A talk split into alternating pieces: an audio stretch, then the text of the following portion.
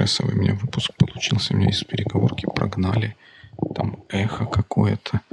Я тут теперь интернет сижу как... выключился. Все, что могло пойти не так, Интернет пошло не так. Все пошло не так. Именно. Именно. Э, Информация должна прозвучать на правах рекламы, лицензии, НБУ номер пш. Я не знаю, о чем это. Но обычно все уважающие себя подкасты начинаются с фоллоуапа. Правильно? Правильно. А поскольку мы подкаст себя уважающий, поэтому мы тоже начнем с фоллоуапа. Какие фоллоуапы у тебя есть? Wait a second. Нет. Я смотрю в Notes, и первым здесь стоит ссылка. Ты писал Notes, Да. а теперь отходишь от...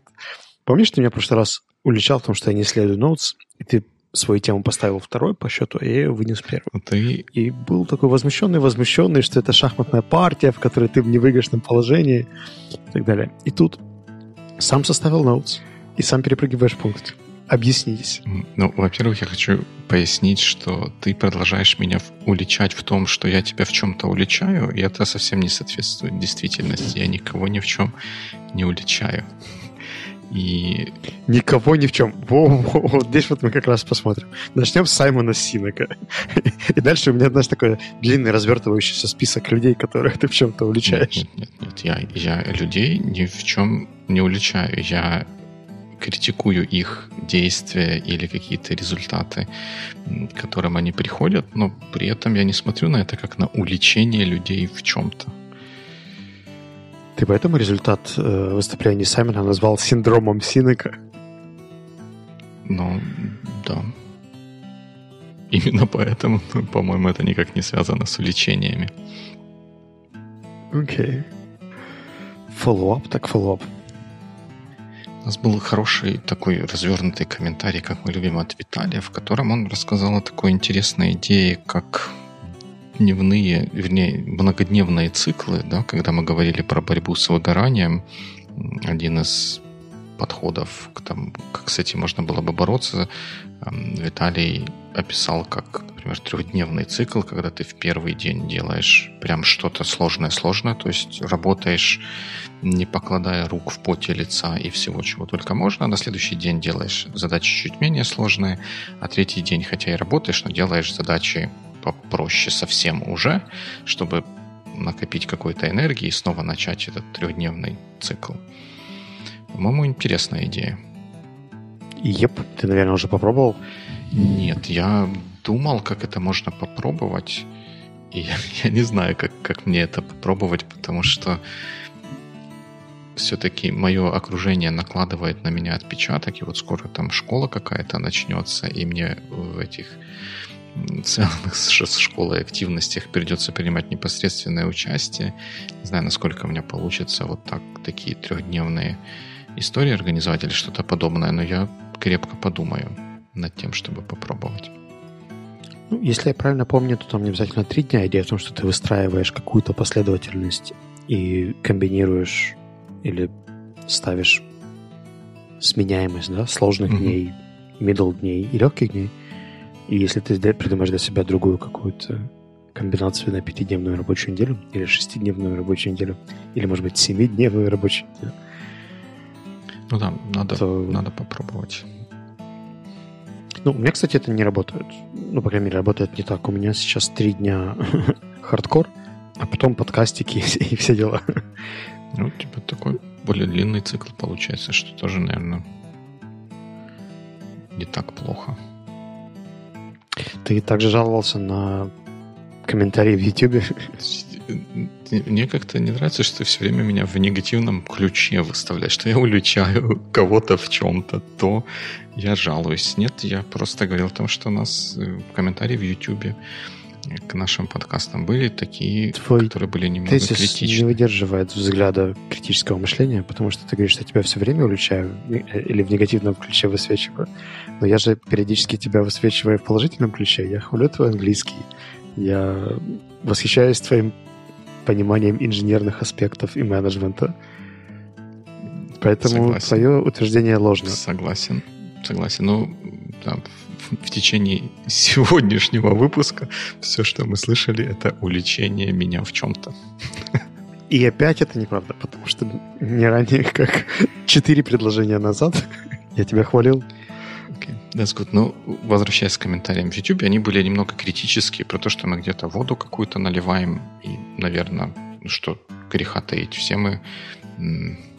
У всех есть свои недостатки, но если слушатели дорогие, вам интересно то, о чем мы рассказываем, и вы хотите, чтобы мы поменьше воды наливали, хотя, мне кажется, мы не так уже много ее льем, то мы будем благодарны за конкретные вопросы, на которые мы могли бы дать такие же конкретные ответы.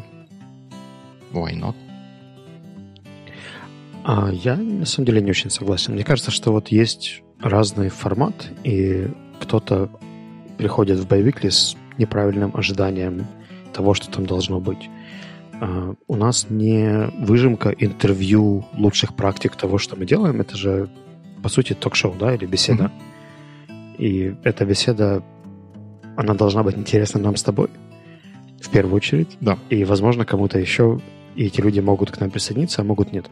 Не каждая беседа двух людей всегда интересна. Условно говоря, когда я сижу, слушаю тебя и кого-нибудь еще, то иногда мне интересно, о чем вы говорите, иногда мне не интересно, о чем вы говорите. Поэтому мне кажется, что в подобных шоу ладно, шоу, наверное, громко сказано, но... Это, это не громко. Громко было бы шоу! А, а, в шоу такого плана или подкастах такого плана.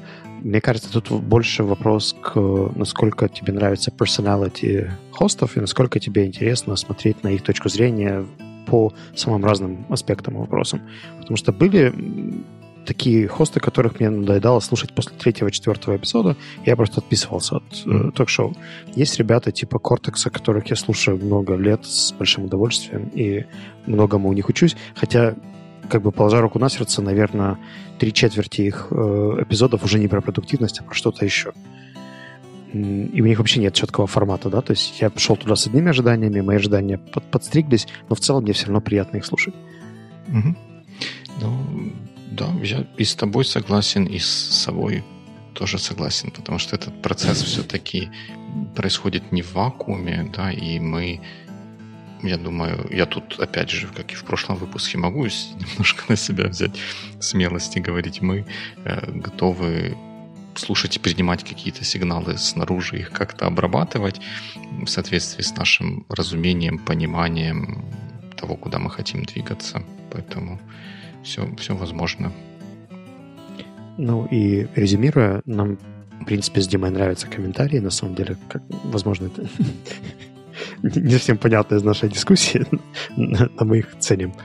И если эти комментарии также призывают нас эту дискуссию продолжить, то будет даже интереснее. За это отдельно спасибо Виталию, который принес нам идею про трехдневные циклы.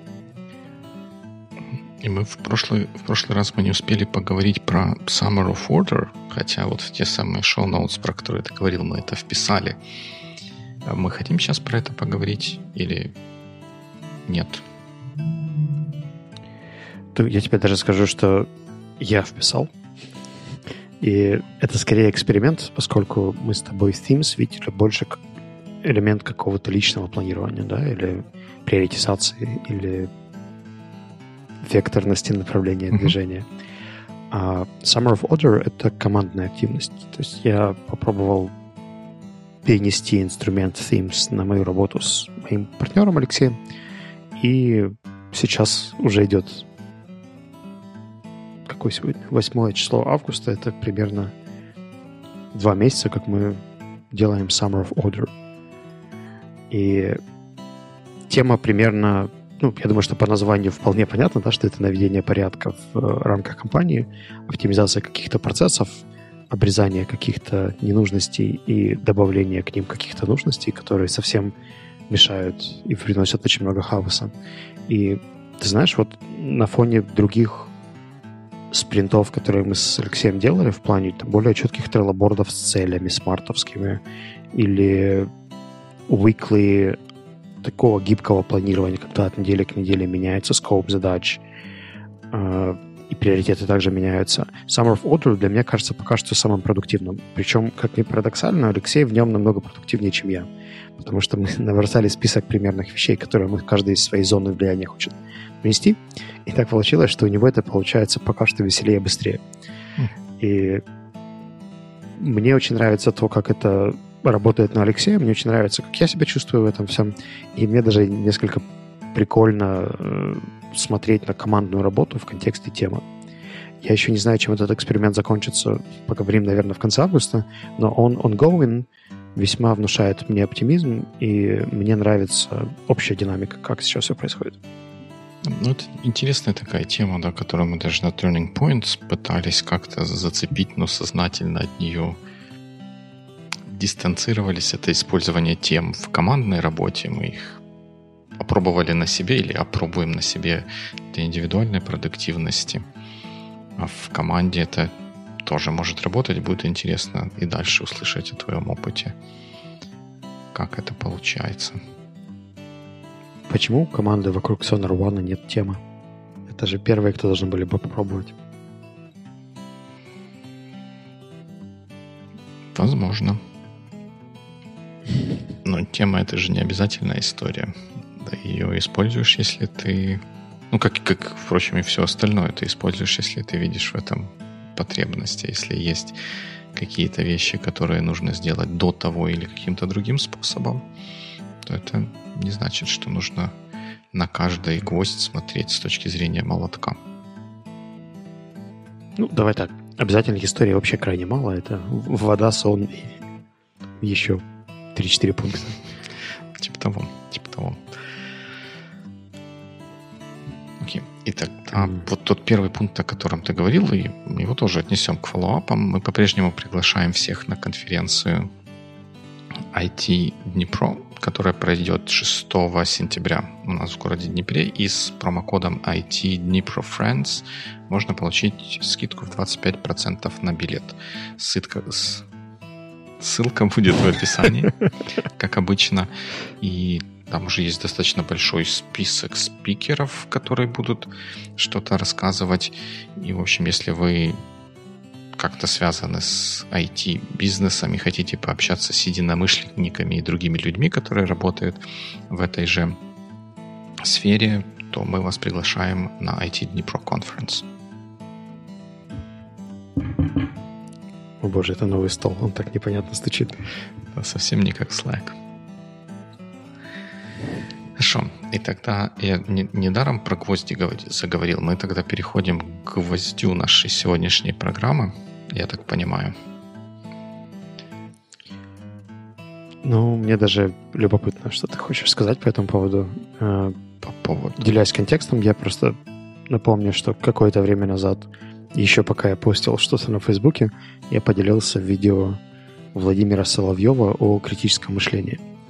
Э, это был кусочек практикума, э, он был многочасовой, но из него сделали нарезку каких-то тезисов, идей, презентаций – и мне она показалась полезной и интересной. Я поделился ей с разными людьми, и как-то в этот список людей попал Дмитрий Маленко.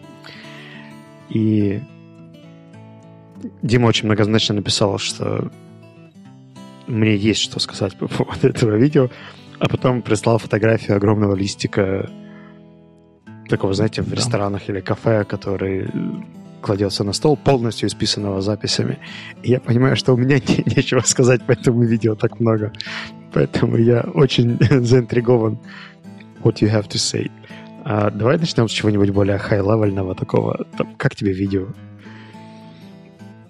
Ну, я его пока что отнес в разряд обычных видео с YouTube, со всеми достоинствами и недостатками, которые присущи этому эм, формату. Обычное видео с YouTube. А какие еще бывают форматы, чтобы у нас было что-то для референции? Бывают хорошие видео с YouTube.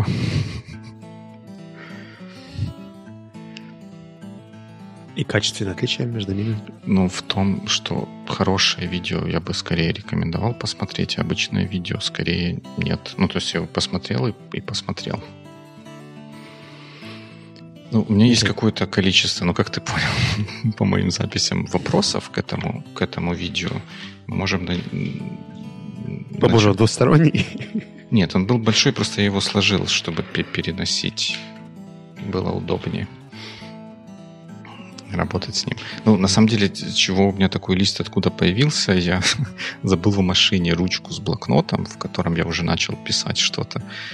И возможности, вот когда я сел этим заниматься, вернуться за ручкой и блокнотом не было, пришлось использовать и ручку неправильную, и бумагу тоже такую же неправильную. Но тем не менее. Так все эти записи, они автоматически не котируются. Придется перенести запись подкаста, пока у тебя не будет хорошей ручки и правильного блокнота. Ну да, да, да. Это часть четвертая про ошибки аргументации. Что-то есть такое. А, кстати, про ошибки аргументации. Помнишь свое утверждение о том, что в хороших подкастах все начинают с фоллоуапа, и поскольку мы хороший подкаст, мы тоже начнем с хорошего, с фоллоуапа. Так. Не попахивает формальная логика не очень доказанной? Ну, вот мы можем про, про формальную логику прямо начать и говорить. Ну, не знаю, может быть, ты как главный апологи, апол, затейщик, затейник вокруг этого видео в двух или в трех-четырех словах расскажешь, что там вообще было, чтобы люди поняли, о чем речь идет. В предыдущих сериях это была 45-минутная нарезка кусочков лекций, я так понимаю, что между ними были какие-то практические упражнения, диалоги и общение с аудиторией. Примерно половина этого видео посвящена предыстории того, как развивалось мышление от Сократа, Аристотеля до более-менее современных каких-то тенденций серии рефлек... рефлективного, да, или рефлексии? Рефлективного. Он это Reflective thinking. Угу. Рефлективного. Ну и, собственно, потом критического мышления и пытались дать какую-то дефиницию да, или определение, что такое критическое мышление, а чем, чем оно не является. И вторая половина, которая мне кажется чуть более интересной, э, это наша с тобой любимая тема logical fallacies, то есть логические ошибки. И э, в конце немножко про модель аргументации Толмина, которую у нас в русскоязычной среде насколько я знаю, не очень часто используют. У нас используют более упрощенные логические цепочки, когда обучают аргументации. Я в свое время отсматривал целый ряд э, курсов по риторике, и практически все упрощают это до связки э, тезис, причина или объяснение и доказательство. Все. Mm-hmm. То есть такая просто тройственная система. А модель Толмина, она более развернутая. И, собственно, наверное, это был главный мой аргумент, почему это видео стоило смотреть.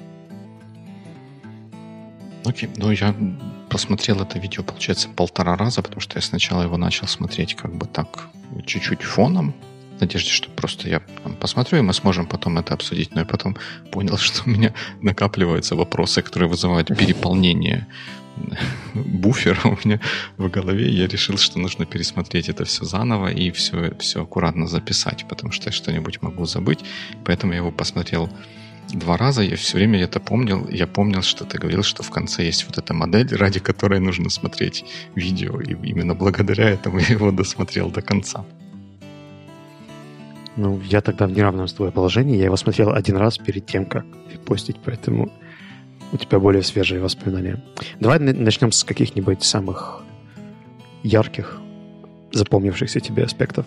Ну, наверное, попробуем вот пойти по пирамиде по пирамиде Минт для рассказа. Вот ты правильно сказал, что это нарезка из э, какого-то тренинга, практикума или еще чего-то. То есть это было что-то большое, где говорилось намного больше, чем те 45 минут, которые получились. И я, честно говоря, не уверен, что это сыграло на пользу вот этому конечному результату. Потому что первое, первый мой такой вот комментарий предостережения к тому, что можно в этом видео услышать. Несмотря на то, что называется критическое мышление, там на самом деле про само критическое мышление как таковое очень мало. И та начальная часть, которая как бы посвящена критическому мышлению, она даже не дает определения. Впервые определение словами, что такое критическое мышление, звучит на 21 минуте. При этом в начале рассказывается, что какая-то вот зачем-то, я, честно говоря, не очень понимаю вот эту вот историю, зачем рассказывать истоки от Платонов и тому подобных Сократов и Аристотелей, когда мы хотим просто ввести какое-то понятие. Если у нас есть понятие, у нас есть определение этого понятия, вот мы его вводим, вот оно так звучит, и дальше мы куда-то двигаемся. Первая половина, ну не первая половина, первая часть видео, она рассказывает про кучу каких-то историй, при этом ни разу не описывает, не дает определения того, что же такое критическое мышление. И это очень обидно. Ну, я думаю, что здесь можно добавить немножко контекста. Дело в том, что авторы этого курса Андрей Баумейстер и Владимир Соловьев, насколько я знаю, достаточно глубоко и активно занимаются философией. То есть у них есть разные дискуссионные клубы, философские кружки. Андрей Баумейстер проводил несколько think campов, то есть где разбирались разные подходы к мышлению в принципе. В том числе они делали называется slow reading э, секции, когда люди приходят, например, там одну страницу достаточно долго разбирают, смотрят в смыслы, что, зачем, почему, как. Э, и я думаю, что частично формат э, их привычного общения, то есть каких-то discussion club-ов, предысторий, исторических и литературных клубов, он тоже здесь имеет место быть, поэтому для того, чтобы говорить о критическом мышлении, они какое-то время потратили на то, чтобы поставить картинку. А, технически мне показалось, что вот эта первая часть, она была именно лекционной, поэтому там было чуть меньше нарезок, а потом уже пошли более мелкие вкрапления. Э, то есть дальше уже была более порезанная история. То есть мне кажется, что это было какое-то интро, которое просто так вышло, что заняло 20 минут. А, а все остальное было уже более practical, поэтому оно и вышло нарезанным. Не-не-не, потому что 20 минут это не было интро. Интро 20 минут это уже после того, как они сделали вот это видение про что такое критическое мышление, рассказали про примеры когнитивных искажений и про логику. И только после этого в этом видео я не говорю про то, что это э, там так было на самом мероприятии. Скорее всего, я надеюсь, что так не было. Но в самом этом видео впервые определение э, критического мышления появляется на 22 минуте. И как бы это для меня странно, как для видео, которое называется «Критическое мышление». Ты знаешь, у меня просто не было ожиданий. Видимо, я своим комментарием каким-то образом выстроил over expectation. Я когда смотрел, мне это было прикольно. То есть я не ожидал, что меня чему-то новому научат. Я не пришел туда за инсайтами, и, в принципе, я догадывался, что такое критическое мышление и модель аргументации и logical fallacies. Мне скорее понравился стиль презентации Владимира. Я не слишком обращал внимание глубоко на примеры там, с этими котами, патриотами и так далее, на которых э, логические цепочки иллюстрировались. Это было не так важно. А вот как раз предыстория и эволюция мышления мне была такая, знаешь, любопытная. Не то чтобы это было что-то discovery, но why not? Эта предыстория в э, видео мне чем-то напоминает подкаст Biweekly с нашими долгими follow-up ами, которые никак не связаны с основной идеей. Ну, это может быть моя такая призма. Я не очень много value вижу в том, чтобы вот эти вот, вот историю рассказывать, особенно рассказывать ее до того, как было введено само понятие.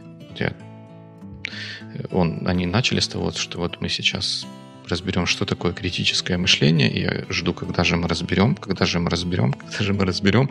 В итоге не разобрали, и потом мимоходом оно только на 20 какой-то минуте, вот как я уже говорил, самого видео появилось.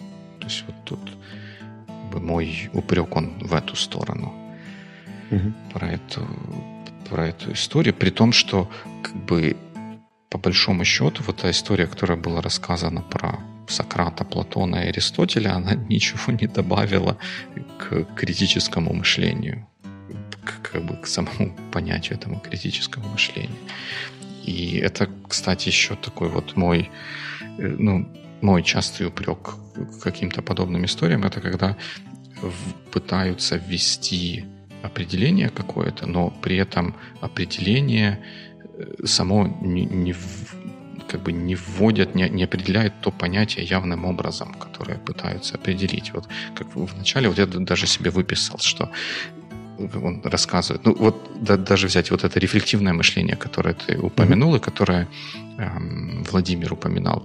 Рефлективное мышление – это мышление, которое смотрит на себя в зеркале.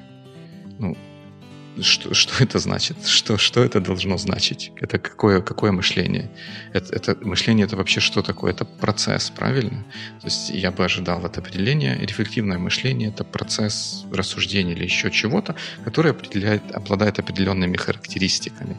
И вот такие вот определения, типа мышление это набор практик, или критического мышления бессознательного не бывает, или это целенаправленная оценка, или это вот что-то направленное на вынесение решений, вот я такие определения называю или считаю неудовлетворительными. И вот опять же, повторюсь, что такое более-менее удовлетворительное определение критического мышления как способность ставить... О, пардон, это не то определение, которое прозвучало в видео, а, а определение, которое прозвучало в видео, это было анализ, анализ фактов для вынесения суждений, ну, там чуть более длинными словами были. Ну, это, это хотя бы тянет на определение, что критическое мышление – это анализ фактов для вынесения суждений. Хотя там к такому определению тоже есть вопрос. Один. Вот. Внимание, вопрос. Но вопрос в том, что эм, это не просто анализ фактов, это ну, там не хватает слова какого-нибудь непредвзятый, объективный или еще какой-то, потому что просто анализ фактов для, вынесения, для, для вынесения суждений это может быть рассуждение, которое ничего не имеет общего с критическим мышлением, но оно, тем не менее, будет анализом фактов для вынесения суждений. That's all. Mm. Мне в этом плане чуть больше понравилось, ну, как, как часть картины, определение, которое было в, русской или украиноязычной Википедии, то критическое мышление способность ставить под сомнение получаемую информацию, но тоже, по-моему, достаточно хорошо. Ты знаешь, я не уверен насчет сомнений. я ставлю под сомнение эту дефиницию. не факт, что критически. Для меня очень красивым было определение критического мышления через таксономию Блума. Это уровни мышления. И мы с тобой в прошлый раз, по-моему, в прошлом эпизоде говорили про синтез. Uh-huh. И э, если я ничего не путаю, то критическим мышлением считается умение анализировать, синтезировать и оценивать, э, то есть давать оценку да, каким-то фактам, основываясь на этом анализе. И если там была такая красивая пирамидка, в этой пирамидке вначале были первые три базовых уровня мышления. Это запоминание, понимание и применение информации. А, и верхними ступеньками, которые считаются critical thinking, это был для способности проводить анализ, давать оценку и что-то синтезировать из этого. Мне кажется, что вот эти три э, составляющие, они в той или иной степени э, являются critical thinking. И, например, поддавать сомнению — это только evaluation — он не всегда влечет за собой анализ. А, при этом то, о чем ты говорил про объективность, это только анализ, да, то есть это глубокий анализ и разбор, насколько все так, как есть, и подтверждено фактами, и взаимосвязано одно с другим, насколько в этом есть причинно-следственные связи. И в той и в другой дефиниции не хватает синтеза, то есть как чего-то, ради чего все это мышление происходит, что ты хочешь принять решение, что ты хочешь сделать какой-то, не просто сделать суждение, да, или подтвердить свой тезис, или сделать аргумент, но what for, да, то есть ты выстраиваешь какую-то модель или конструкцию. И, и та и другая дефиниция для меня здесь очень абстрактные, и мне очень нравится их э, визуальная часть. Если помнишь, на слайде они рисовали такой треугольничек. Да, я помню, но не разделяю твоих восторгов по этому поводу. Смотри, вот говоря про э, твое тоже описание, мне кажется, что как бы там ни было, да, я согласен с тем, что вот эти части, они так или иначе должны быть связаны с анализом, синтезом информации, но во всем этом, на мой взгляд, обязательно должно присутствовать какие-то слова типа непредвзятый или объективный, потому что тот же самый анализ и синтез можно делать, используя, базируясь на какой-то предвзятой информации, и те результаты, которые будут получены в итоге таких рассуждений, на мой взгляд, они не будут являться результатами критического мышления, несмотря на то, что там будет присутствовать и анализ, и, и синтез. Мне кажется, что непредвзятость и объективность — это большая иллюзия. И все, что ты можешь в реальной жизни сделать, это сравнить доказательную базу. То есть посмотреть, каким образом этот тезис подтвержден с одной стороны, с другой стороны.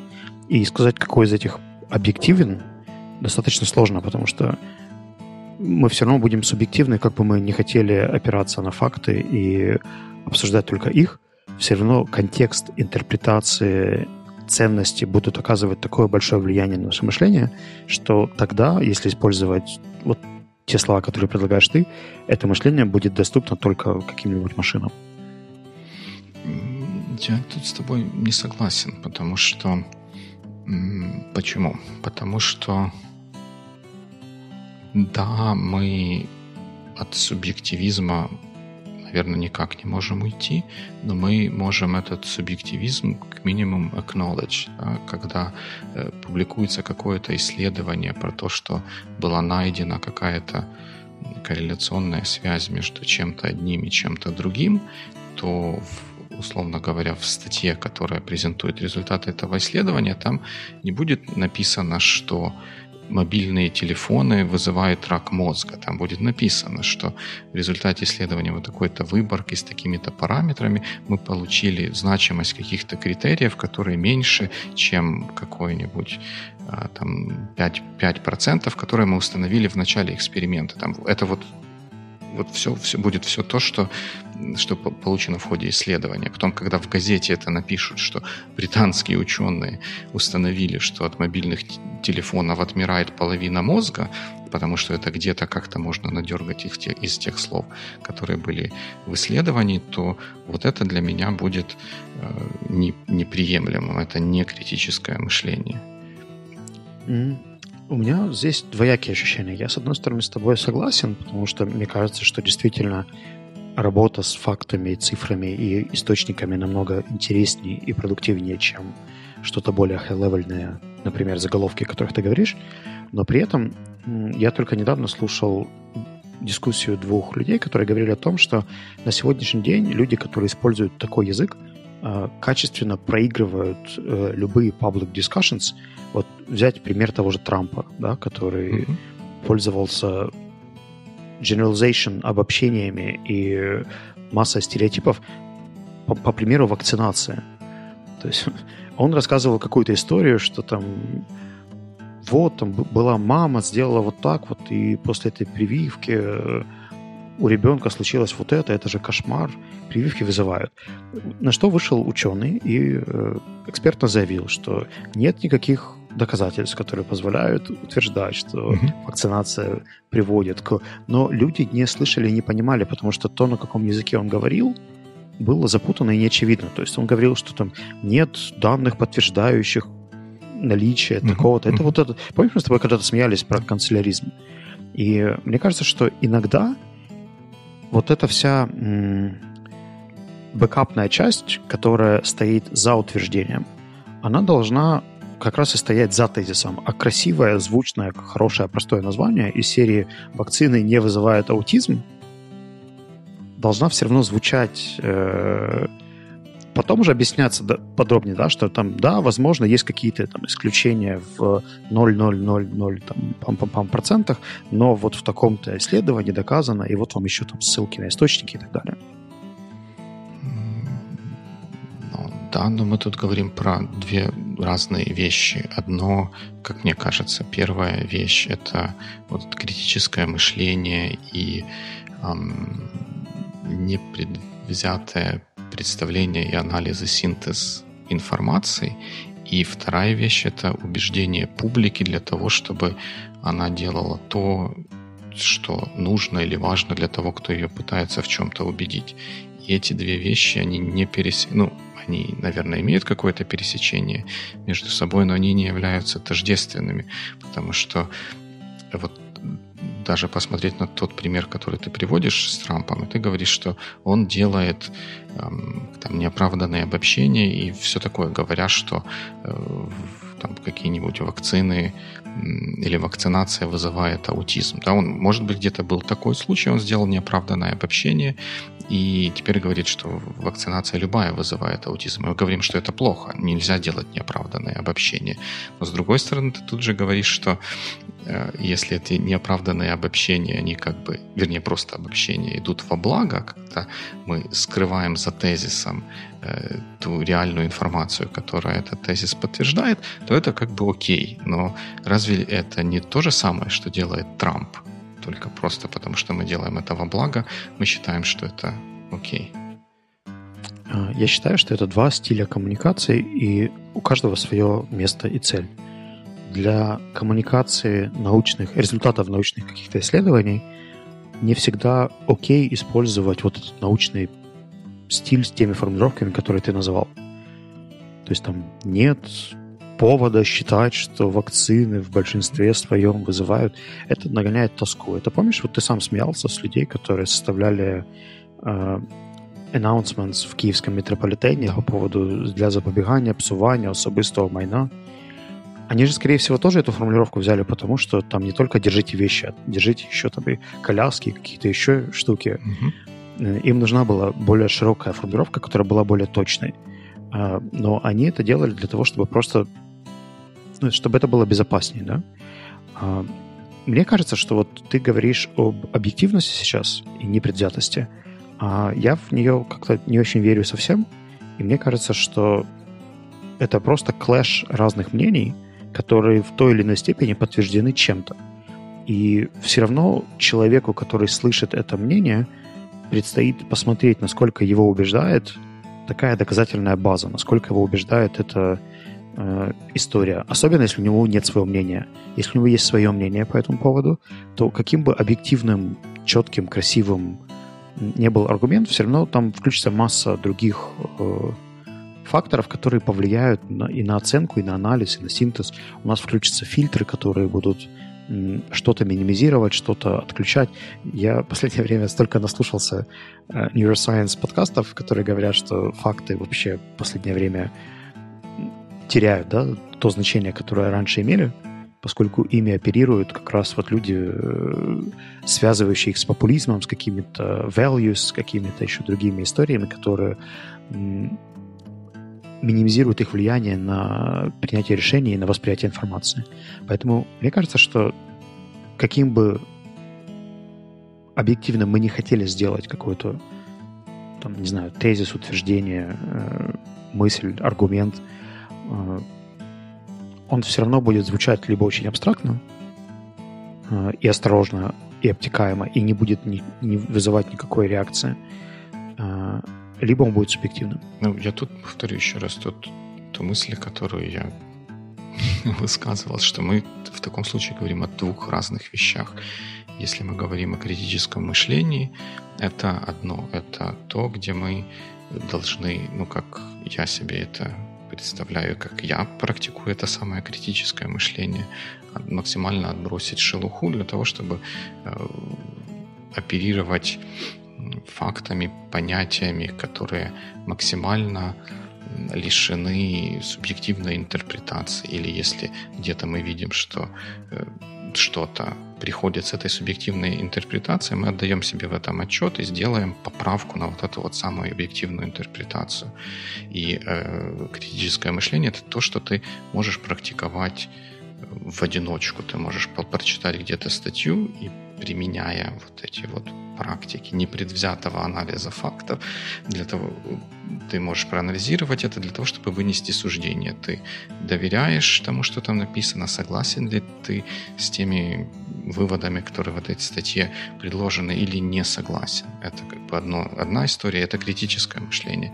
А вторая история — это убеждение там, масс толп или просто отдельно взятых других людей. Давай не будем навешивать ярлыки, скажем просто аргументация. Нет, это убеждение. Ты хочешь людям, ты хочешь поменять их точку зрения, иначе зачем делается эта аргументация? Даже если мы По хотим, чтобы они что-то лучше поняли, делаться, это направлено на, из, на изменение мыслей человека в таком случае.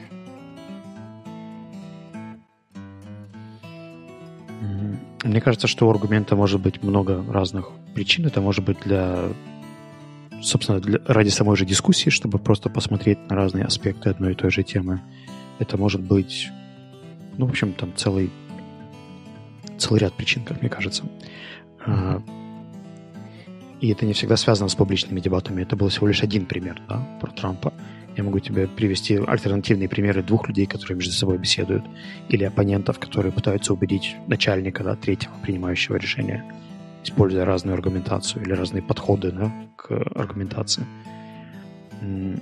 Просто мне кажется, что аргументация — это то, ради чего нужно критическое мышление, потому что э, если изначально ты можешь критически оценить, да, или посмотреть на какую-то информацию и сделать из нее какие-то выводы, мне по-прежнему некомфортно использовать слово «объективные», потому что мне кажется, что они все равно будут субъективными, даже если они получены путем анализа, синтеза и максимального отстранения от своего личного мнения, там все равно слишком много фильтров.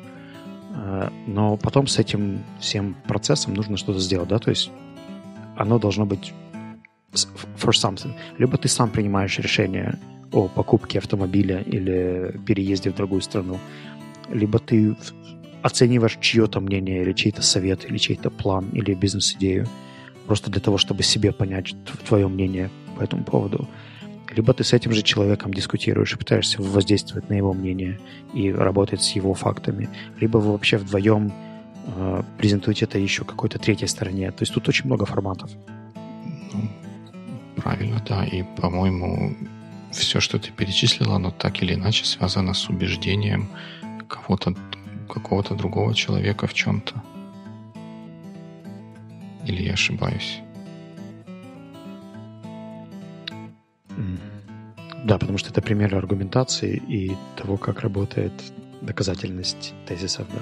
Но там первый пример, например, прочитать статью, а, это больше с тем, как работает твое собственное убеждение, да, то есть то, как ты работаешь с тем, со своими какими-то установками.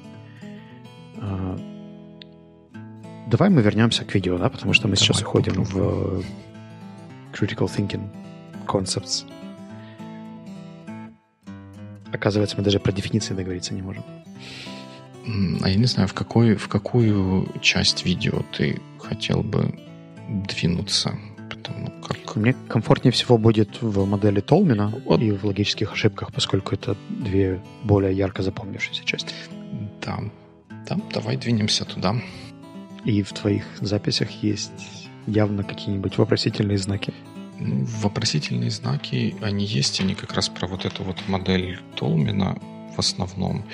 И мне показалось, что из всего видео вот ошибки, часть про ошибки аргументации, она самая ну, не то чтобы полезная, самая не вызывающая у меня каких-то там э, дополнительных а, мыслей. Единственный момент, но это, это оно не относится к логическим ошибкам и вот этим ошибкам аргументации, которые там приводились, которые мы тоже неоднократно как-то уже пропесочивали. Может быть, помнишь, там был такой момент, когда Владимир приводил какой-то пример, что про какую-то логическую ошибку, а про, про slippery slope, когда вот там чего-то там потихоньку-потихоньку уводится куда-то в какой-то непонятный абсурд, и там он приводил пример, что ты сначала начнешь бегать, потом э, найдешь хорошую работу, потом разбогатеешь, потом станешь успешным, а потом выберешься в парламент. Ну, я не знаю, вот мне как-то это прям, прям резануло меня почему-то вот как каждый раз, когда я слышу рассказы про то, что выбирание в парламент это какое-то достижение или показатель успеха, вот меня как-то это все ай, начинает грустить. Ну, также небольшая предыстория. Владимир, насколько я знаю, в последнее время живет в Берлине. И мне кажется, что это пример из немецкого контекста. Может быть, может быть. Но в самом видео, видео нарезке это, это так не прозвучало. Вот. А какие вопросы у тебя были к модели Толмина? То есть, что тебе в ней понравилось и не понравилось? А для тех, кто не знает, это модель аргументации, которая состоит из целого ряда. Да? Э, она все так же опирается на три основных элемента. Это тезис, это какая-то поддержка и вывод, да, то есть то, к чему мы ведем. Но каждый из них может несколько еще усложняться или дополняться. Например, э, поддержка может быть интерпрета- интерпретирована каким-то образом, и к ней могут добавляться какие-то доказательные аспекты. Э, и плюс, э, что мне понравилось, то, что Владимир еще добавил rebut. Я не очень помню. Я просто все это на английском читал и учил предположительное возражение. И английские названия там использовал, но я как бы в, в саму в детали модели не вникал, потому что у меня какие-то были там сомнения на уровне вообще концепции в целом. Еще до того, как переходить к отдельным деталям. Ну, в общем, они говорят о том, что есть факт, есть какой-то warrant, то есть его интерпретация, backing, какие-то доказательные conclusion, к которому это все приводит, и rebuttal, что это, конечно же, там не касается каких-то абсурдных случаев, потому что все можно довести до абсурда. Если мы не говорим о, там, условно говоря, людях, совершивших crime against humanity, то смертная казнь не должна быть регулярной практикой. Ну, вот мы можем взять и открыть. Давай попробуем в самом видео найти вот тот пример, на котором Владимир это иллюстрировал. И попробуем в самом этом примере найти те эм, логические ошибки, о которых Владимир там, 20-15 минутами ранее рассказывал нам всем о том, что Я их нужно избегать. Не хотел это делать сейчас. Почему? Потому что это саму модель никак не характеризует. Я уверен, что в этом аргументе можно найти какие-то несоответствия, потому что обычно эти аргументы просто копируются из какого-то источника и не всегда проверяются. А, тут, конечно, вопрос к Владимиру и Андрею, э, почему да, такой пример использовался, но это уже второй поинт. Мне кажется, что как логическая структура, э, предложенная Стивеном Толбином, она имеет место быть, и она одна из самых развернутых моделей аргументации, которые на сегодняшний день вообще существуют. Э, и если кого-то учить тому, что такое аргумент, то имеет смысл использовать это как опору. А конкретно пример, э, он был на 41-й минуте про террористов, да? Да. Ну, смотри, вот и, получается, вот в этом и состоит мой мое, скажем, назовем это непониманием ценности вот этой вот модели.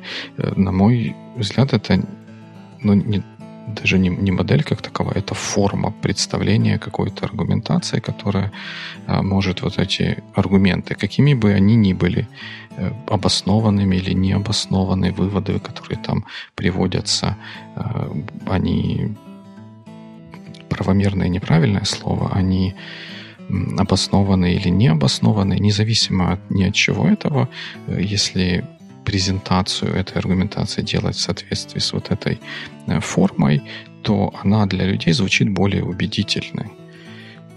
Окей, и как бы и что? в чем в чем ценность тогда, если это не не помогает, но она помогает людей убедить в чем-то, в, в чем угодно, тогда как, какой в ней смысл? Ну, смысл в том, что когда два человека приходят на дебаты, и оба пользуются этой моделью, они как минимум обязаны использовать какие-то поддержки э, к своим интерпретациям э, тезисов. Они обязаны учитывать отрицание оппонентов, и они обязаны контролировать модальность, то есть говорить о там, срочности, важности, масштабности и так далее. Э, вводя просто эти три ограничителя, мы уже переводим дискуссию в более конструктивное русло и уходим от популистических каких-то э, аспектов, да, то есть там, а вот я считаю, а мне кажется, ну, мы пришли, повысказывали свои мнения okay. или просто понабросали фактов и никак их не интерпретировали. Если э, оба человека более-менее владеют методом аргументации, например, Толкна, это один из примеров. Их еще несколько других. Там модель пресс. Э, чуть-чуть попроще, да. Но тоже более-менее по схожей природе построена. Э, это не сколько про убеждение даже третьей стороны, сколько про построение диалога. Диалога, который бы был основан не настолько... Ну, то есть объективно же ничего не бывает вообще, да, то есть есть два человека, которые видят какой-то факт и могут его интерпретировать каждый по-своему, исходя из ценностей, контекста, опыта и много-много чего еще. И это позволит эту интерпретацию формализовать и придать ей более конструктивное русло. Вот, пожалуй, единственное отличие этого от обычных каких-нибудь популистических бла-бла-бла на кухне с перетеканием одной истории, второй истории, третьей истории и так далее. Ну, то есть получается, что если вот это популистическое бла-бла-бла завернуть вот в такую модель, оно из популистического бла-бла-бла превратится в конструктивный диалог?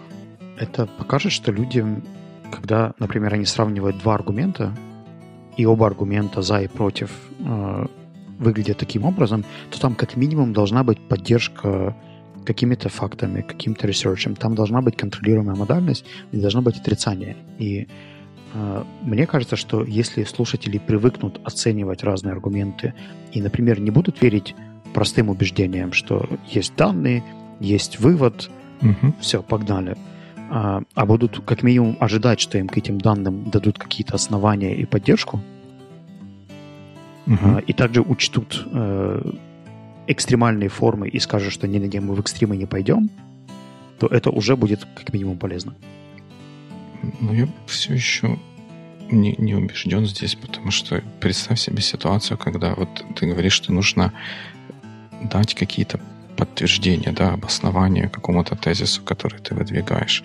Предположим, что у нас есть, а сейчас это, наверное, неудивительно, можно найти два каких-нибудь исследования. Одно британских ученых, а другое новозеландских ученых, которые по одному и тому же вопросу дают какие-то противоположные заключения. И я, выдвигая свой тезис, использую в качестве обоснования одно из этих эм, исследований, которое мне более удобно – и к чему, по-моему, это ни к чему нас не приближает. Это точно такая же манипуляция, точно такой же популизм, как и не завернутый в такую модель. Ну, в этом контексте у тебя должен быть также оппонент, который будет защищать другую позицию, и он расскажет про второе исследование, и уже люди, которые принимают решения, будут обладать полным контекстом, они будут знать про оба исследования и подумают, какое из них им кажется более релевантным – объемным, развернутым и досто, достойным доверия. То есть не каждый research, да, то есть ты же выбрал свой research почему-то, может быть, потому что он тебе удобнее, а может быть, потому что он тебе показался более advanced, более системным, тебе понравился метод, который использовался, там была выборка больше и так далее. Ну, правильно, но я как слушатель, я не знаю, почему это исследование было выбрано в качестве обоснования и насколько оно вообще является обоснованием для выдвигаемого тезиса. И вот применяя ну, вот, вот то же самое а... критическое мышление, я должен как бы копнуть здесь глубже. Ты сейчас вообще как бы одной фразой описал обязанности критически мыслящего человека в принципе, поэтому можем угу. на этом эпизод заканчивать. Ты должен копнуть глубже. Мы все должны копнуть глубже. Смотри, моя идея такова. Мне кажется, что для того, чтобы мыслить критически, людям нужно учиться копать глубже. Модель аргументации позволяет им смотреть на какие-то аспекты за рамками данные выводы, данные выводы, добавить туда еще одно звено. Данные, основания, поддержка, модальность, вывод и возможное отрицание. И когда люди просто смотрят через призму большего количества элементов на какие-то данные, то это и есть вот это копнуть поглубже. Неважно, это в публичной плоскости происходит, связано это с убеждением, или это просто потребность, да, посмотреть в какую-то идею глубже. Это дополнительный фильтр, который позволяет тебе оценить информацию или проанализировать. Лишь, может, я не дошел до такой глубины понимания этой всей модели, потому что все еще она для меня выглядит как просто способ представления какой-то информации, который просто как, как форма. Ну, давай так. Помнишь, мы с тобой ходили на дебаты? Да. А, ты смотрел на то, как школьники учатся презентовать. Это был такой красивый public speaking competition, да? Mm-hmm. И, в принципе, они учились не сколько critical thinking, сколько presentations. Там, некоторые читали с листиков, некоторые повторяли какие-то факты, которые не до конца понимали, но делая это какое-то время и разбирая тему с разных сторон, поскольку им нужно было дебатировать и представлять позицию за и против, потихоньку набираюсь опыта, потихоньку сравнивая, какие аргументы работают лучше, какие источники являются более доверительными и вызывают больше как бы, положительной реакции да, у людей. Они учатся а, оценивать информацию, б, смотреть на одну и ту же тему с разных сторон. И не просто готовить свое личное мнение – но также предполагать, что могут сказать люди, которые думают иначе. А, это, наверное, есть тот шаг к объективности, который э, такое обучение может давать. И мне кажется, что аргументация просто как отдельный инструмент. Это же не все критическое мышление, это всего лишь один из ну, тулзов, да? На мой взгляд, она а, вообще никакого отношения к критическому мышлению не имеет. Она это что-то, что отдельно существует от критического мышления на мой взгляд. А ты можешь это как-то ну, что я... основать и поддержать, правда? Ну да, потому что критическое мышление — это способ построения рассуждений, который ну, вот, я определяю как, э, как минимум, если не объективный, то стремящийся э, к объективности и непредвзятости и отдающий себе отчет в том, где вот эти субъективные эм, моменты влияют на конечный вывод, который мы получаем. И это, эти рассуждения не, не зависят от той формы, в которой они представляются в виде рассказа, статьи и тому подобных вещей. Я мог бы тебя попросить найти где-нибудь более развернутое понимание объективности? Потому что я предполагаю, что некоторые словари будут ссылаться на то, что это объектив, но мне кажется, мы это немножко по-разному интерпретируем и видим. То есть, ну, давай не будем идти по четвертому кругу еще раз. Вокруг того, что все субъективно, у нас разный контекст, и мы все равно по-разному подходим к интерпретации одних и тех же данных. Ну, возможно, тут там как пример я могу привести то, что утверждение, что вот я сейчас смотрю на кресло или на стул, который желтого цвета, да, и утверждение я вижу этот стул желтым, и этот стул желтый, утверждение первое, я вижу этот стул желтым, оно более объективное, чем утверждение, что этот стул желтый. Потому что он, например, может быть желтым от того, что на него... Не потому, что он желтый, он на самом деле белый, просто на него светит лампа желтого цвета. И вот, вот это то, что я понимаю под, под объективностью и критическое мышление, это вот для меня это стремление к вот этой вот самой э, объективности. Но сейчас ты просто трансформировал один тезис. А если туда добавить 3-4 каких-то, например, причину, да, там, или угу. еще какие-то аспекты, вот там станет сложнее с объективностью. Потому что как ну, только я появляется... Не знаю, потому что каждую из них ты сможешь посмотреть и померить э, каждое из утверждений, которые участвуют в рассуждении, ты будешь подвергать тем же самым критериям э, его объективности или необъективности и сможешь, определив, что там что-то необъективно, определить, какие последующие шаги ты можешь предпринять для того, чтобы эту необъективность уменьшить. Я, наверное, просто использовал термин точность формулировок здесь, а не объективность. Потому что для меня объективность это то, что справедливо для, если не большинства, то для большого количества людей. Mm-hmm. И там, если мы говорим про данные, да, какие-то, что там количество мигрантов в Германии возросло, пам-пам-пам, то критическое мышление также предполагает, что ты можешь эту информацию проанализировать и сделать из нее выводы. И вот эти выводы, их объективными считать ну, у меня не получается. Их можно максимально связать, да, там показать корреляцию или причинно-следственной связи, но когда из каких-то данных формулируется вывод, угу. этот вывод в любом случае будет субъективен, как мне кажется. Ну да, если к этому выводу будет при, приставлено не полностью утверждение такое, что вот это так, а это будет добавлено так, что исходя из вот этой вот информации, это наилучшее объяснение тому, что происходит, это будет звучать намного ну и оно не будет не только звучать, это будет просто на наиболее более точным отражением действительности, которую мы наблюдаем. Так это есть э, уже модели аргумента. То есть, когда мы работаем не с одним тезисом, а с тезисом, интерпретацией, подкреплением, и из этого делаем вывод. То есть именно для этого и нужны модели типа Толмина, чтобы правильно связывать между собой факт, поддержку, вывод и ну вот правильно их Если вернуться к вот этому примеру с террористами, на которых, на котором Владимир иллюстрировал эту модель, то там сама предпосылка, с которой все начинается, террористы делают, устраивают террористические акты для привлечения внимания. Окей, с точки зрения критического мышления сразу должен возникнуть вопрос, откуда мы знаем, что они делают это именно для этого. Это сейчас, когда мы начинаем строить из этого аргументацию, это субъективное утверждение того, кто это сказал.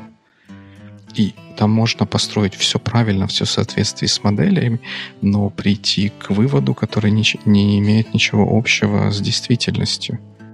Потому что модель аргументации можно использовать верно и неверно, да, то есть это просто фреймворк для интерпретации. Если ты попробуешь что-то сделать объективно, да, но при этом связать 3-4 понятия, то у тебя в любом случае будет, будут узкие места, где будет не до конца полностью объяснена логическая связь, причины, последствия и так далее. Э, степень, да, насколько это правда влияет или не влияет на что-то. Э, мне кажется, что это заслуживает дополнительного research а, прежде чем делать какой-то вывод про модель Толмана, по крайней мере. Может быть, мне кажется, нам стоит взять где-то примеры или самим придумать примеры и попробовать эти примеры разобрать. А, если ты сделаешь Google Search по картинкам по Tolman Model, там достаточно много схем. Часть из них не очень хорошая. Я могу попробовать либо составить свой аргумент какой-нибудь по этой модели и попробовать его представить, либо поискать что-нибудь, что мне нравится онлайн, что уже написано кем-то. Да, можем попробовать, да, в таком ключе над этим подумать. Фух. Ну, в общем, Боевикли заключает, что вам стоит смотреть видео в YouTube осторожно. Ну, вообще все делать. С сомнением, да? Да, да, да. Всю, всю поступающую информацию стоит пропускать через сито критического мышления. И, если вы думаете, например, что это никак там не связано, что это вот только где-то политика, какие-то такие вот дебаты, это никак не связано с высоколобыми айтишниками, которые умнее всех и там всю эту логику с утра до вечера во все стороны, во все, во все гривы используют, они не подвержены таким же проблемам, то я, я бы расстроил. И для айтишников это также, также важно, как и для, для всех остальных. Have a critical week. Yeah, have a good one.